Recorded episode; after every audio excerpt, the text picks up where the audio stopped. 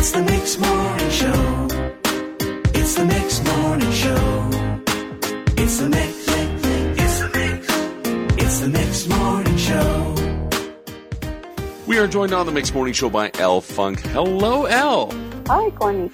I hear that you've been doing a little bit of touring around Manitoba this weekend. Yeah, yeah. Not only this weekend, I've actually started since January. Okay. So now, where have you all toured? I mean, even just I'm, I mean, I'm looking at your pictures on social media just from Saturday, and you mm-hmm. put on over 900 kilometers on Saturday alone touring Manitoba. Yeah, yeah, yeah. So the furthest I believe we went was Virden, and just along the way, we just kind of stopped at little towns that kind of pique our interest, and I don't know, we just kind of figure it out on as we go.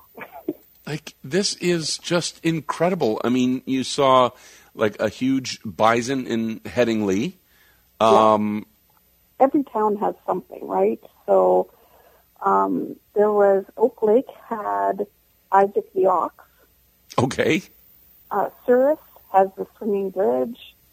Yes. Uh, there's there's a bunch of little things in Souris actually. Um, Brandon has Sam the salesman.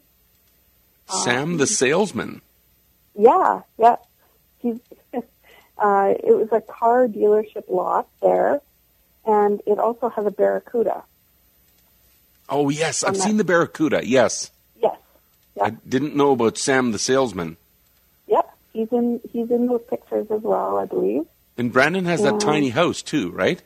Yes, yeah, that was a little bit of a surprise because um, Google doesn't always tell you everything, um, and we just kind of all of a sudden we're like, hey, that one looks interesting. Let's stop. You know. Yeah. So, I'm just Yeah. I've just found Sam the salesman. He's even wearing a mask.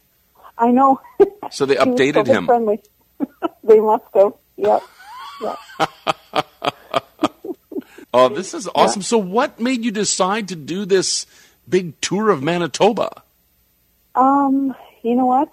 Everyone's going through their stuff with COVID, right? And I don't know, for me, I was just antsing to get out. I just needed to see something different than I had seen for the past year. And uh, all of a sudden, one day, it just kind of hit me. I thought, you know what? Why am I not driving? I can drive and just take a look and see what's around. It started by I had heard that there was a big yellow banana in Melita. Melita, yeah, they've got the big Yeah. uh it's the banana belt, they call it. Yeah. and then it has that Yeah, little bird that it's sitting on It his does.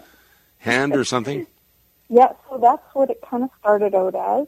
Yeah. And on the way there, I found tons of other little little towns and um, stuff to see, and it was interesting to me. So then I thought, okay, I wonder what else Manitoba has. And so basically, every week since then, I've just gone somewhere.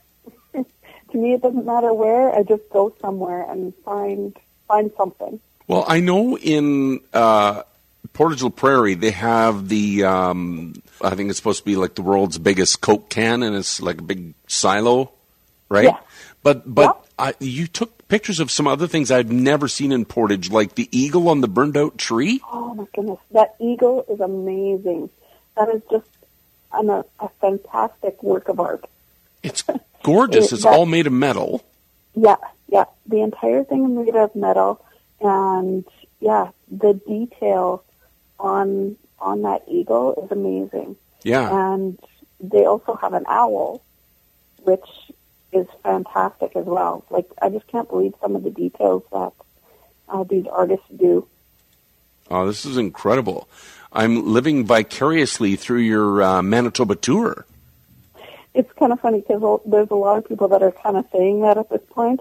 I have people messaging me the the next week going, "Hey, where are you heading this week?"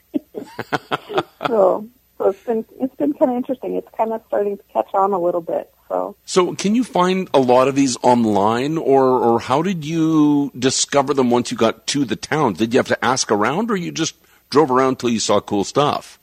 Um, a little bit of everything, I guess. Um, so some of the big stuff, like I'd heard about the owls um, in Portage la Prairie. So then, um, so then I googled that. There is a website that kind of tells you kind of the um, Manitoba's roadside attractions. hmm And so I started with that and kind of went, oh, those are cool. And then I kind of mapped out my path a little bit.